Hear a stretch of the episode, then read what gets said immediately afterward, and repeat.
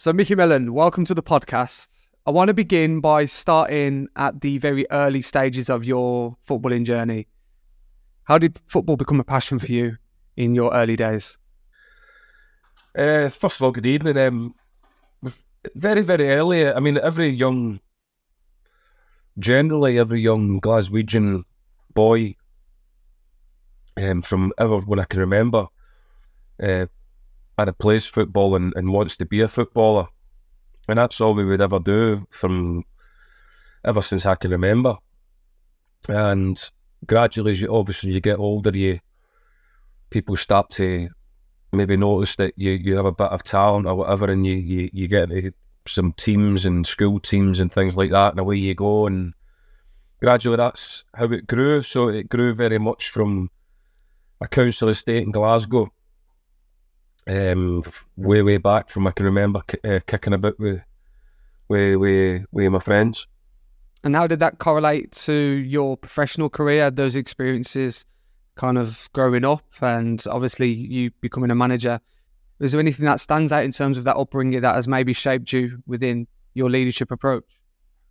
Oh yeah, without a doubt.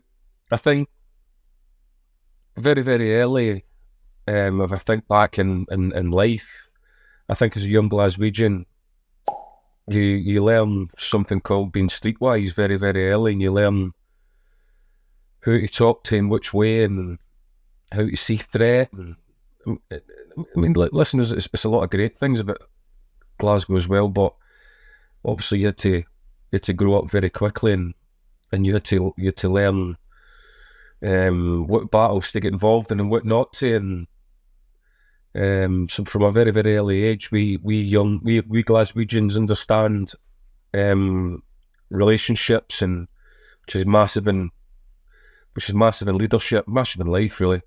Um, the art of com- com- conversation and all the kind of qualities that you need uh, to either talk yourself out or talk yourself into trouble. But no, from a very early age, um, uh, that that was that was pretty much what happened, and in Glasgow. And yeah, absolutely big learning curve uh, in my younger uh, days, and still very much now. All the lessons that I learned back then, still very much with me now. Was there anyone that stands out in terms of those experiences? Obviously, you're growing up in the west of Scotland and then having opportunities to potentially play. Was there anyone that stands out in terms of being a mentor for you that has inspired you to to have a career within management now?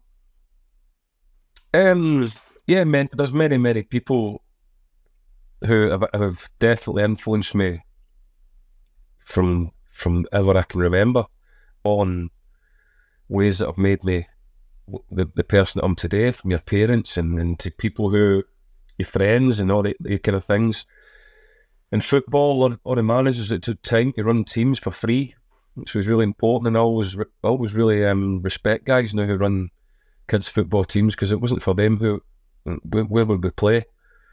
So we were very fortunate. that We had school teachers and and guys at run were, were little club teams that enabled us to get the opportunity to play football. And then when I got to the age of 16, 17, I got the opportunity to, well, from four, some sort of 13, 14, I had opportunities to sign for a lot of football clubs. And uh, I decided to sign, sign for, for Hearts as a young 14 year old on what was called an S form back then. But when we got to sort of 16, 17, there was no youth policy in Scotland then.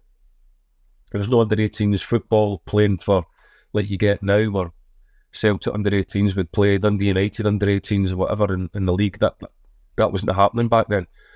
So the opportunity came for me to go, go to England. Um, I think I just turned 16, 17 to, to go to England. And yeah, that was uh, that was the, the end of my life in in, uh, in Scotland. How was that for you? Because obviously you said at the start that you were very streetwise growing up in Scotland and that transition, maybe leaving home. How did you cope with that, and, and how did that develop you as a, as an individual? Well, I, I just think that a lot of things, with, a lot of factors in it. There was we we the, the team that I played for had a good relationship with Bristol City. There was a couple of Scottish boys already down there, so I knew what was going down to. Um, Joe Jordan and Jimmy Lumsden were there. Joe Jordan, Scottish legend. Uh, to to be able to go and play for him um, was was not even in question. That was that was such an honour, and um, to just be able to go and play football. And I'd gone down to Bristol for a couple of a, a week, I think, before um, uh, we decided that I was going to sign, and it's just such a brilliant football club and such a beautiful city. Uh, the accommodation it put me in was first class, and um, no, uh, I'll be honest, for me back then, I mean, if I look at my own kids now at 16, 17, to sort of put them in a train at Glasgow Central and tell them that get off the train when it stops and can't go any further in Bristol, and sort of eight or nine hours later, yeah, it does seem like a big thing. But like I said back then, well, quite streetwise and used to doing that kind of stuff. So uh, I was going to play football, and and uh, that's all really that we that we cared about. How did that transition from happen from you playing to to managing? Can you kind of share that experience on that that transition and was there a realization when you were playing that you wanted to become a manager or did you fall into coaching or how did that work no no well I, I never i never thought about footballers you never think about anything but playing forever until somebody says that's it you're done um you do wee bits of preparation I did a bit of education and that and during my playing career but never ever thought about really getting into coaching and management. It was so difficult to get into. I mean, there's only two at every club, really took well, three now. You get you get more now, but back then it was like first team manager and assistant manager. Um, so no, I, I didn't really think about it. But when you play until sort of the age I played, I think I played until about thirty three, and you start to um, meet people when you're thirty three, and they start to say to you, "What is it you want to do?" and you, you, you don't really know, but you're, you're at that age where you can become a coach. And then the question people started to ask me, would I, would I want to coach or would I want to do this and that? And I just sort of fell into it because it was just like the next stage. It was the next thing that I did in football. And then as I went along, Burnley got me into coach the 14s and 15s, and I did my coaching badges. Um, then I got a a, a call right at the blue from Fleetwood to go and speak with them and got the Fleetwood job. And then it just kept going from there. Really, it was it was I, I couldn't honestly say. And even looking back now, I don't believe you can make plans. I think it's just football, and you just got to keep going and keep doing what you do, and, and uh, be be around when the opportunities are there, and, and, make sure that you take them. It's always been the same, even when I was a player. Uh, it's very very same in in coaching and management, and then very very quickly you you stand at the other side of the room and you're looking at a team rather than looking at a manager. But I with all my career, all of a sudden I was a guy that they were all looking at, and the first uh, moments are are daunting, to be honest. And you feel the responsibility, and you feel the the sort of the eyes all looking at you, going, "Right, come on, then, what we're doing." Uh, so yeah, so that's how really it it sort of got going. Just on that, Micky, I'm intrigued to find out whether you think it's important that you have played the game to become a manager because again having conversations within uh, where I work at UCFB with students they mention different coaches and different managers. Mourinho was a translator and then got the opportunity to obviously manage at the, the highest level. What what are your thoughts on that in terms of your experiences and that transition for you you know is it important that you have played the game to to have that transferability into management or does it differ? I'm intrigued on what you think about that. If you're asking about me, um, I do a lot of coaching from experience. So remembering how I felt, remembering how I was on the pitch, what I wanted to see, how I wanted to play, how I remembered playing and, and, and how other sort of players affected me or teams affected me. And then being able to go into a um, a coaching environment and be able to see the pictures of that. And then because I'd seen the pictures of that, be able to organise my teams around about my what I, what I remembered what was really invaluable to me. Um, and still pretty much now when I whenever I'm coaching, I feel myself getting pulled towards the middle of the pitch and being able to do a full sort of 360 and shut, I, could probably shut my eyes and tell you where I wanted everybody to be if I was playing so I can coach from that sort of point of view, and then I can kind of look down on it um, and sort of imagine wherever it is in the pitch. So I really admire people who haven't played that can do that Um, you need to ask them how they do that. Uh, but there certainly has been enough people out there who haven't had football careers that have gone on to have stellar management careers uh, and be able to do that that coaching side of it. But certainly for me, I'd have found it very very difficult, and I, I sort of relied on my own experiences and the pictures that I'd built up from a playing career.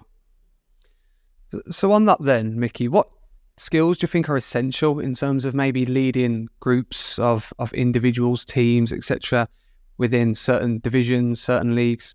Is there anything that you think is, is relevant to you? You mentioned at the beginning that being streetwise, I can imagine that from a personal point of view, it's getting to know individuals and characters.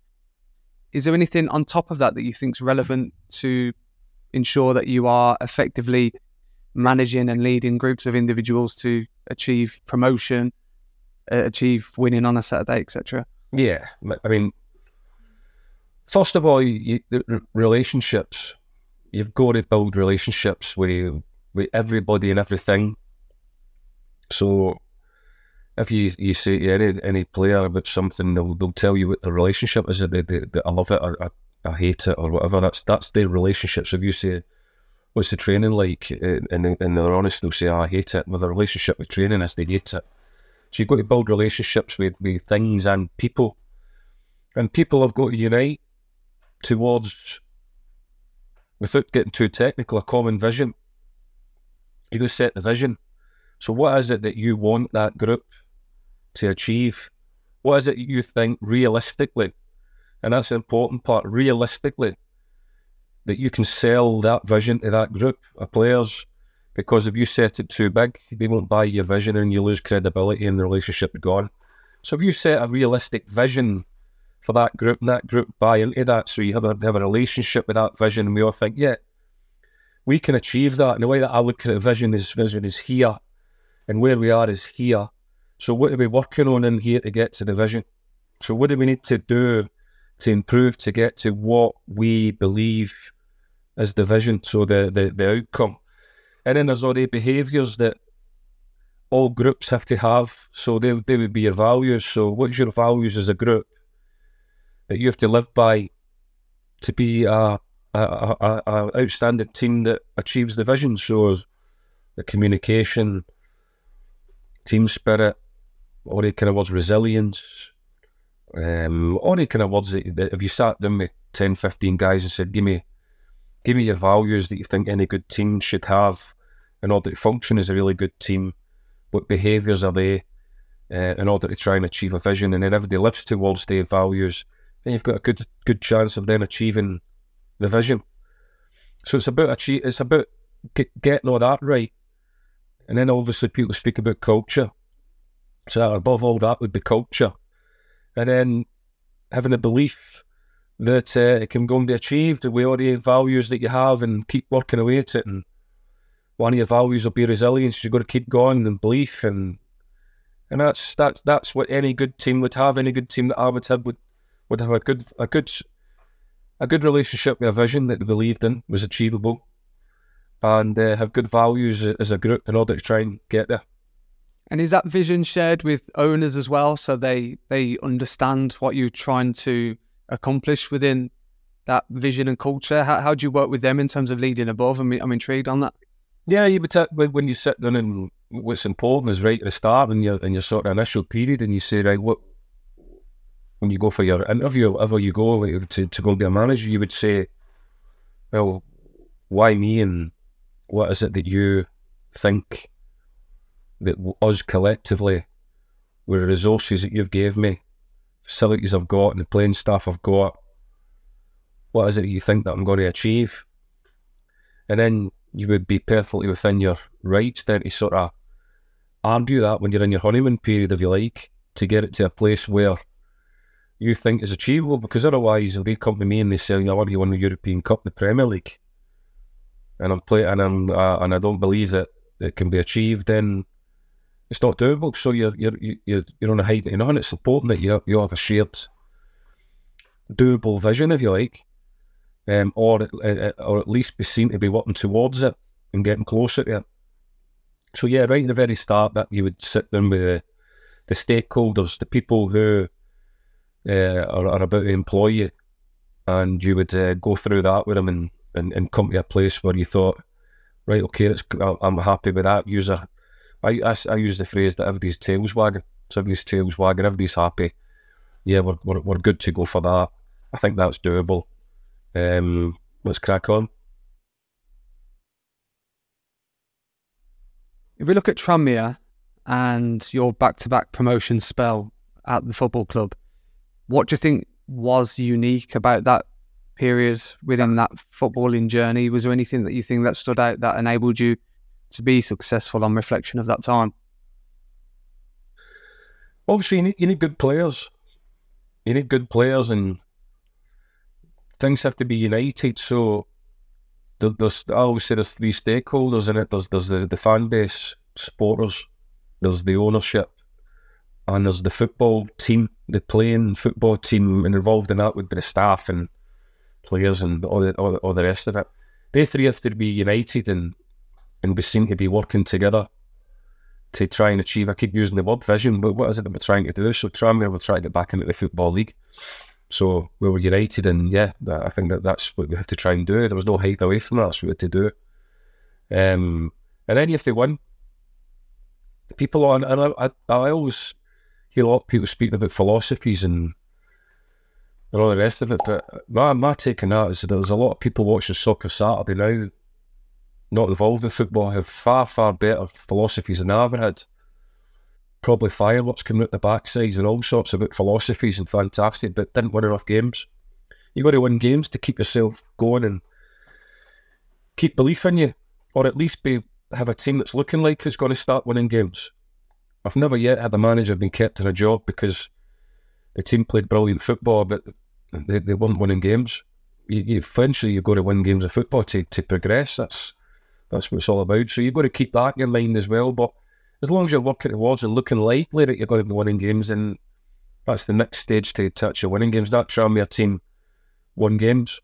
They won games. Um, good players and good people, and uh, we had a good togetherness, and we were able to uh, keep things moving forward, and, and we were able to achieve something that's, that's that was unbelievable. You mentioned National League, and then that promotion in, into obviously the Football League and then uh, your promotion into to League One.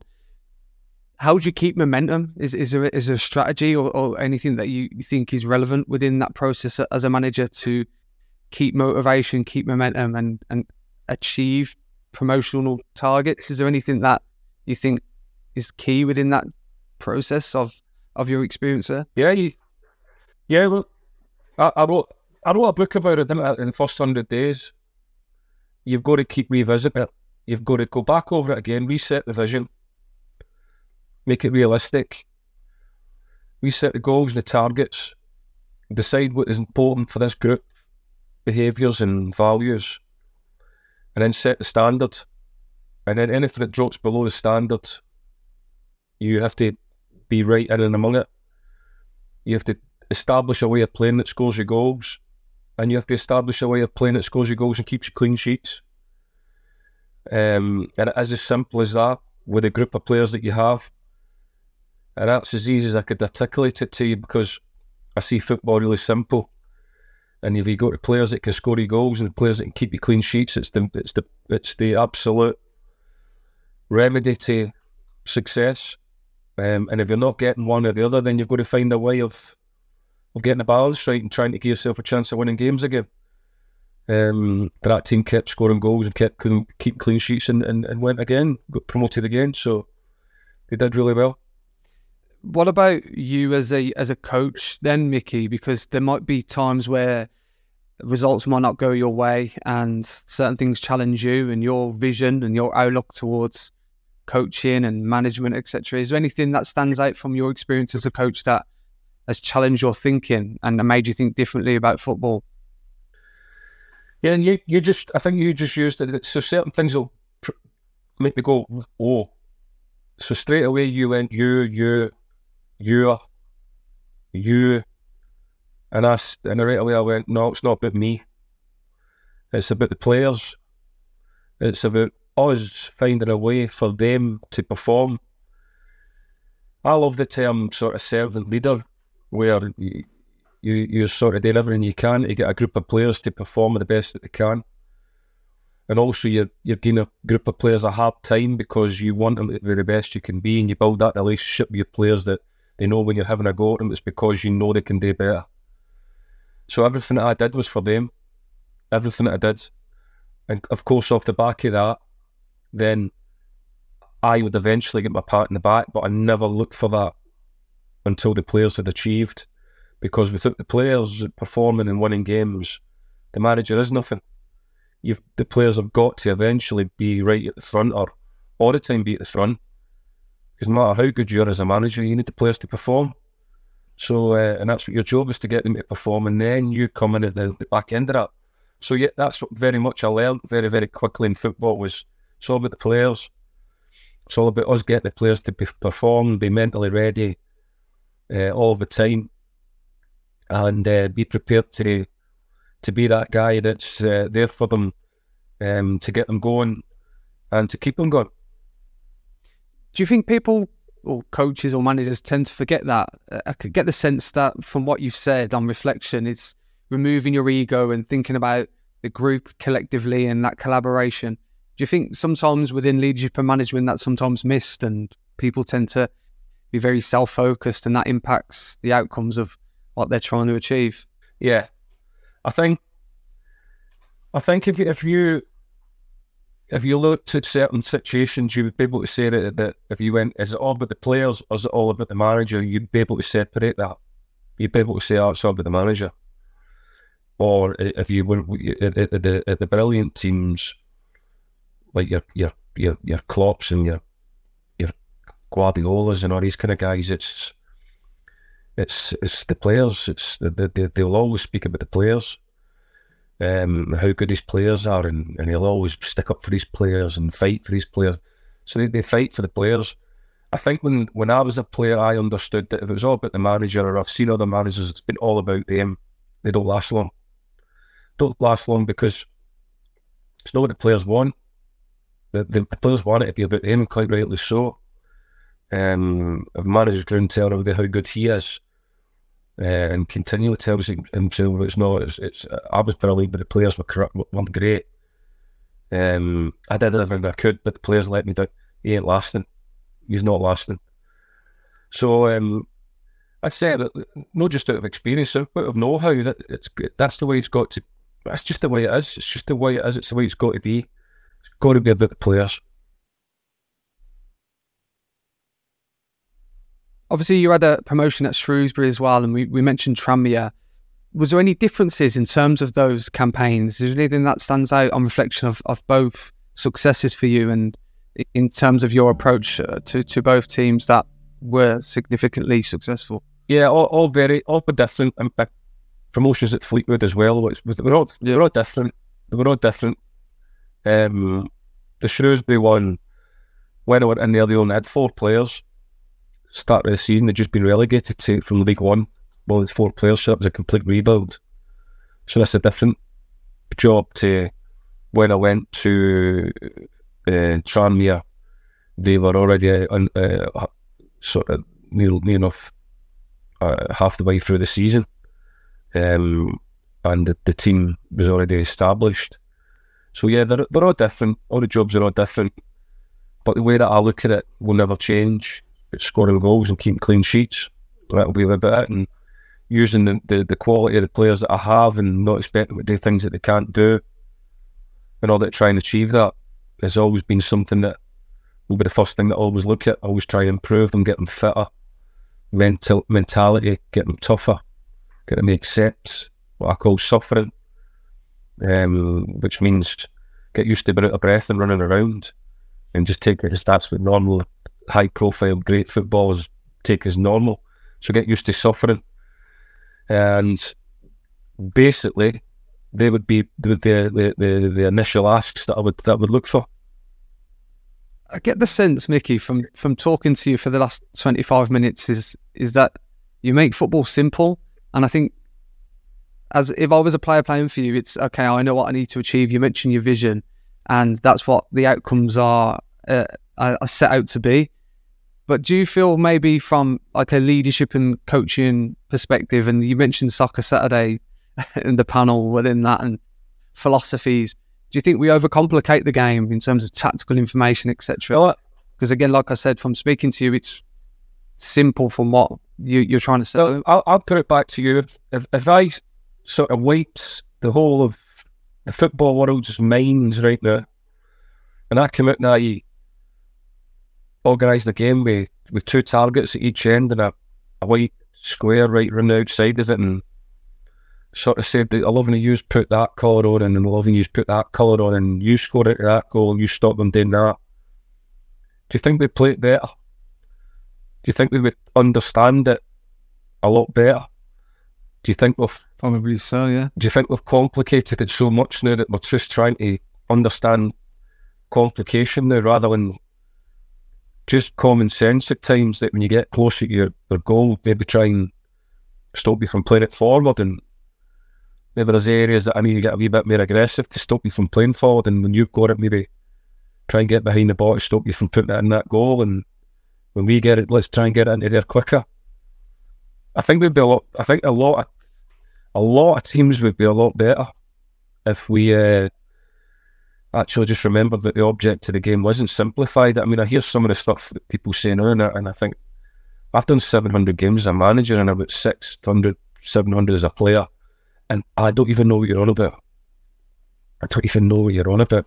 Um, I think sometimes now, if you come up with, up with sort of fancy words and, and sort of fancy things, um, which just mean some simple reasons.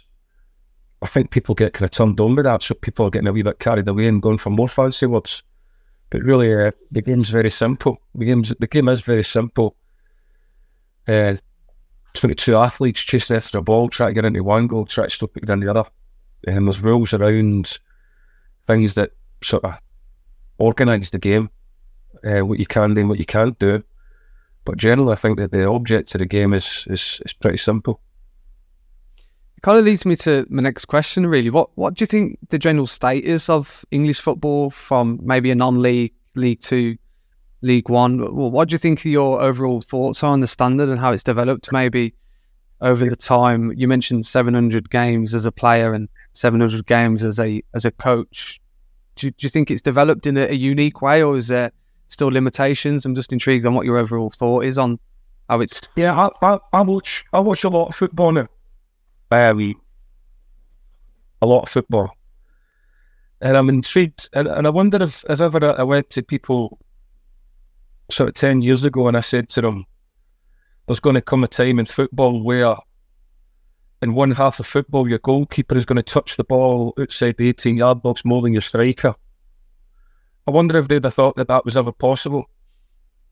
And I wonder if they'd have thought that the goalkeeper touched the ball pretty much more on outside his box and build up play than most of your players. I, I would wonder if they'd say, nah, that, that can never happen. But I'd go to a lot of football now and that's happening. It's gone goalkeepers are in the middle of centre backs now and, and making up a three man start to things and not really getting anywhere. And the goal and meanwhile the striker standing up front and we, we don't get it to him. That kind of sort of baffles me. And why we, we sort of got rid of the wingers will always kind of baffle me. Wingers when when when I was growing up was the most exciting thing about football, the winger against the fullback battle. Get out to the wide man, go and take people on I was brought up watching football in Scotland and the wingers were what it was all about. You get out to them in the back with a fullback and the overlaps and get a ball in the box and people attacking the ball. That was that's what how I loved football. Now it's it's changed massively where people want to evolve the goalkeeper. There's not enough a lot of eighteen yard box action now, which which um I don't really enjoy to be honest. I was I, I, I sort of yearn for a winger and again to go and take somebody on in the outside and hit the byline and put the ball in the box. But it's the way that it's gone, and new wingers want to come inside and they'll play inside, and fullbacks are becoming the the the, the, the guys who are wingers, and, and you're thinking, well, actually, you're a fullback because you're not good enough at the dribbling to be a winger, so why are you there now? because they've rotated and he's going out there. So of certain things, sort of common sense. I think well, why why didn't you just keep it winger out and game it and go and get the fullback? You know that kind of thing. Yeah. Um, but you try to find wingers now. There aren't many around because we, we, everybody wants to come inside now and play what was the old sort of inside forward position now. Yeah. Everybody wants to come in there and nobody really wants to get wide. It's even even with the strikers as well. There's a there's a lack of two strikers up front. It was always exciting to see two forwards trying to score goals. Yes. You know, Yeah, I, I really, I mean, you, you guys remember Yorke and Cole and for years Dalglish and Rush and the partnerships and the combinations between them were were electric. You know, the, the, absolute electric to see partnerships up front and um, people letting things go and they, they strike part, of picking up, and spinning and giving it back and firing it. Like, it was, that, I loved that. foot- I thought that football was was electrifying.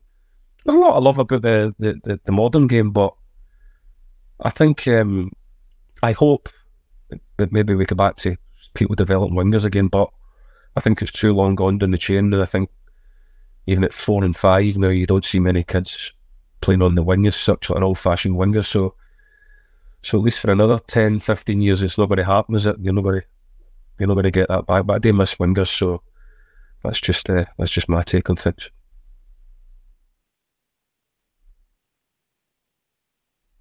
I want to bring you back to your managerial career when you transitioned back to Scotland with Dundee United. Was there anything different from uh, managing a team within Scotland in comparison to England? Is there anything that stands out during that that transition? Yeah, very much because there was no crowds because it was COVID. So it was Okay. there. So he had to be at big stadiums and was nobody there. It was just us. Um, no, it was listen, football's football. Um, no, probably really, really difficult to play in a league with Celtic and Rangers in it. I think the gap between the finances and the players that you were recruiting was just it was just it just wasn't a battle at times. It was it was like trying to stop a juggernaut with a bow and arrow. It was impossible at times. um, that was strange. That was difficult. And then to go and get interviewed at the end of the games and people speak as if it was a 50-50 toe-to-toe competition. You're thinking, hang on a minute, that was their team probably cost I don't know how, how however many hundred million or whatever, and and my team was just sort of put together from local lads and kids coming through the academy, and so that was that was a big that was difficult. That was really difficult. But generally, the I enjoyed the football in, Scotland. The the football clubs are institutions, and they're like museums and monuments to the community. So when you go to like Kilmarnock and these kind of places, that the United, the grounds are immaculate. The, the the history in them is incredible. Like museums to to the past. Um, so and, and really really well looked after. So that that really is something that anybody who goes to Scotland will be able to share with you. Is is that's quite that's quite amazing. The history that's in the grounds. Um, but no, I, I really enjoyed it. I loved it. But it was time to come back. I was always had in my mind I was coming back personal reasons I wanted to come back. My daughter was six, uh, sort of 14, starting her GCSEs. So now and again, you've got to put yourself to the side and don't be selfish. And yeah, we, we, we do have families and we do have lives, football managers and football people, and you've got to put them first. Just just on that, you mentioned expectations and uh, pressures and managing maybe media. Um, just on reflection of maybe the football clubs that you you've managed, how do you cope with that? Uh, has that developed over time? And you know, when, for example, results are not going too well, and you mentioned COVID, and that might impact the, the processes of your team and setting your team out. How, how do you deal with maybe the, the pressures and added stresses that come with football management? When you goes right back to the start, you, you, you focus on the things that that, that you're you, you're in control of. So all I can be control of is try to help my players be the best that they can be. I can't go on the pitch and score goals, so I can only control what I can control. So it's about making sure you don't let your focus drift, and it only stays on what's you, stay in your job. What's your job? So I've I I am very, very very clear in my mind of making sure that do your job, do your job, make sure the players are ready, It's not about you feeling peed off and upset about people being personal with you. It's not your job. Your job's to be there for the players. Get your big boy pants on and get on the training pitch and get your players ready, get them ready for the next game. Um, and away you go. Um, so when you speak to the, the, the, the, press and all the rest of it, and yep, I yeah, I understand. Yeah, it's a good win and all the rest of it. Yeah, but be back Monday to go and do my job again. Uh, defeat, yeah, understand it was disappointing and all the rest of it, and what stuff we got wrong, and I'll get back on the training pitch and I'm going to try and get us back on track for Monday and get going again. And that's all I can do. Can't do anything else about that. So control the controllables and don't get too low with the lows and don't get too high with the highs. Is that what you're trying to say? no, I, um, we we if says to you they don't get too low and they don't get too high, I would say the line.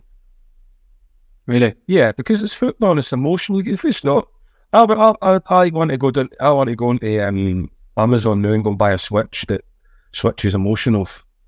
Because if somebody's got that, and I tell you what, they they uh, there won't be a bank big enough to hold the money that is out there for it. Emotion, you you can deal with, have coping mechanisms for it, and all the rest of it, and and little routines, and go for a walk, and yeah, mindfulness, and all this. But you're down when you're down, and you're up when you're up. And the important thing is, is just sort of riding the wave of it and knowing that it will eventually it will pass. Um, and it does. And as you get sort of more experience in life, not just football, you sort of understand that yeah, I'm going to be a bit peed off now until probably Monday lunchtime. So just just go in, just try and be the best I can be until then. But unfortunately, there's no switch that I can go and buy that's going to switch start off. But I'll try and act it out a wee bit and see that I'm okay. But actually, I'm pretty pissed off. And then the other side, it'll be high as a kite. If the missus asks me for anything on this Sunday after a win, she can have two of them.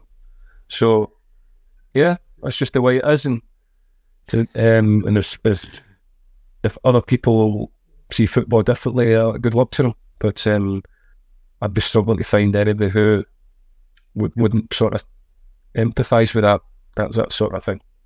Is there any memorable moments that stand out on reflection of your career, Micky, um, in terms of football management? Anything that stands out that you th- thoroughly enjoyed? Can you kind of uh, reflect on anything? Thought when, winning.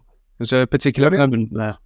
Winning, winning, winning big game, winning at Wembley winning big games, winning derby games, um, seeing your players um, get big moves and then see them operate for England.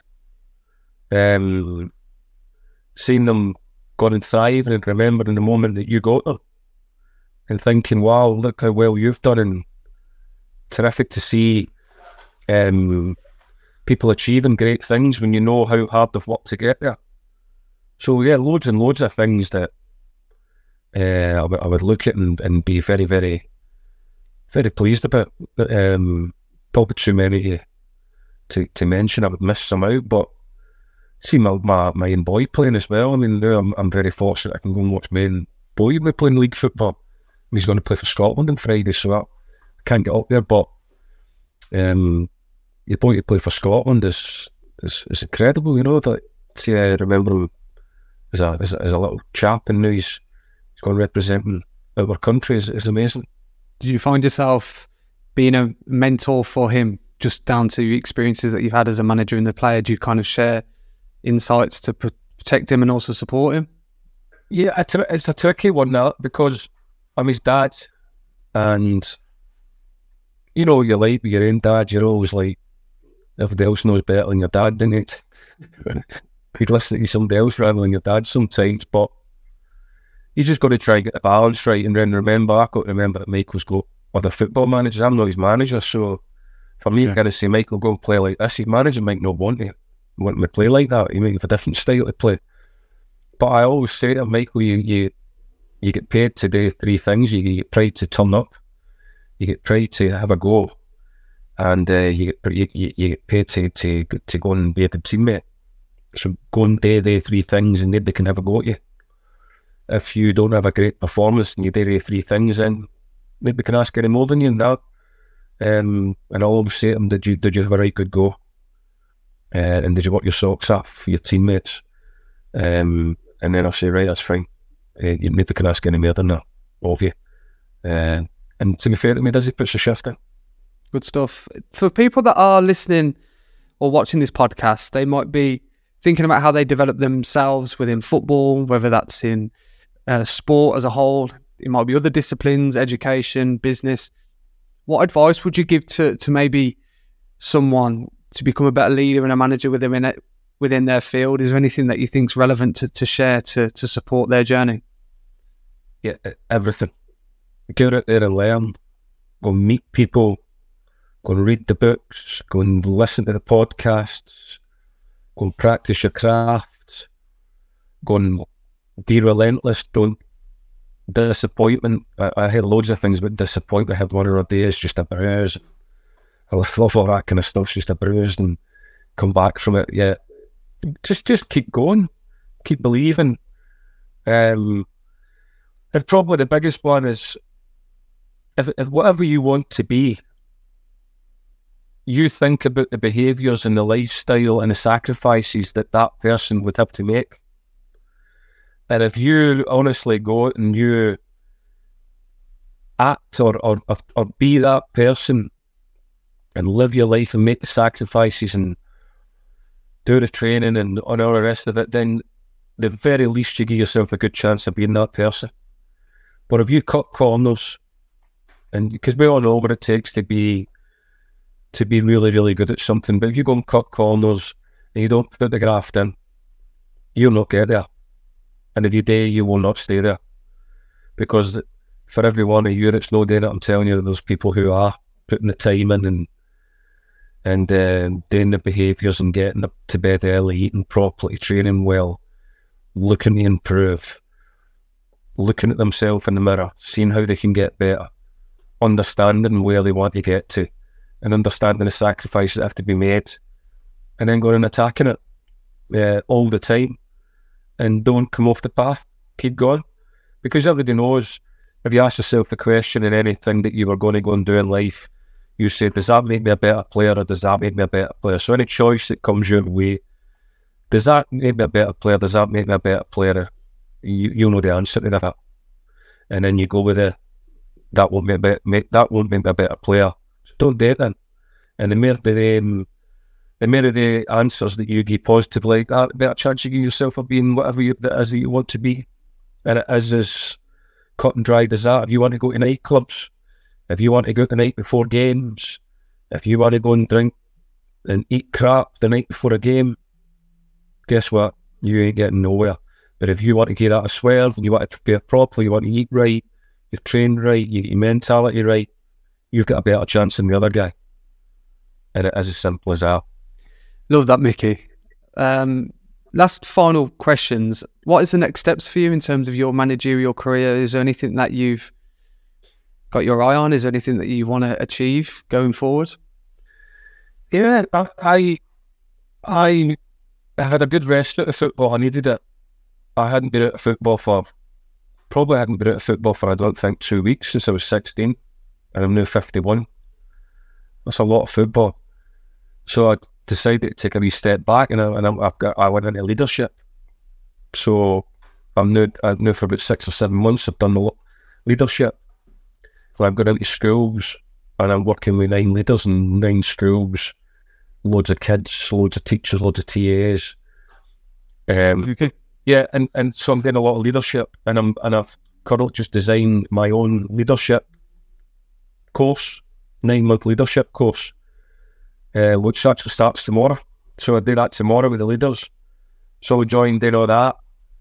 And I've had a lot of football opportunities, and I have, I know a lot of managers say I had a lot of opportunities because they want to say that, but I have, and none of them just want the right time or what, what I wanted to do, or logistically they weren't where I wanted to be.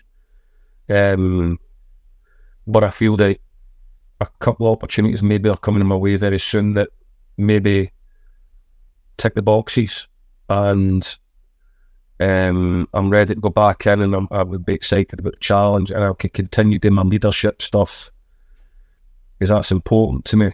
Keep supporting the kids. So if, if, if that came along, which I'm hoping it is, then uh, yeah, I would go back into football again. But I've done enough a lot in football. I've, I've won. I mean, I, I, can sit here now and say I've won every league from the Conference North, Conference Premier, League Two, League One. Only one I've not won is the Championship. So I've done Hampden, I've done Wembley, I've done games against Man U, Man City, Liverpool, all the games, Celtic Rangers. So I didn't go back in. I, I could sit back and say, "Well, listen, you. You, you, you were very, you were very fortunate what you were able to be involved in. You worked with great players like Vardy and John Stones and all these guys. So I've been blessed. I've been blessed with a fabulous career. And if something else pops up, um, I will resume it. But if it doesn't, I'll continue trying to be the best I can be at whatever I do. How would you like to be remembered, Micky? Final question, by the way. How would you like to be remembered? Wow, God, that's a question. Um, I don't know if that really bores me. I don't know. Let's see if I'm an answer for you. Um, I don't know. I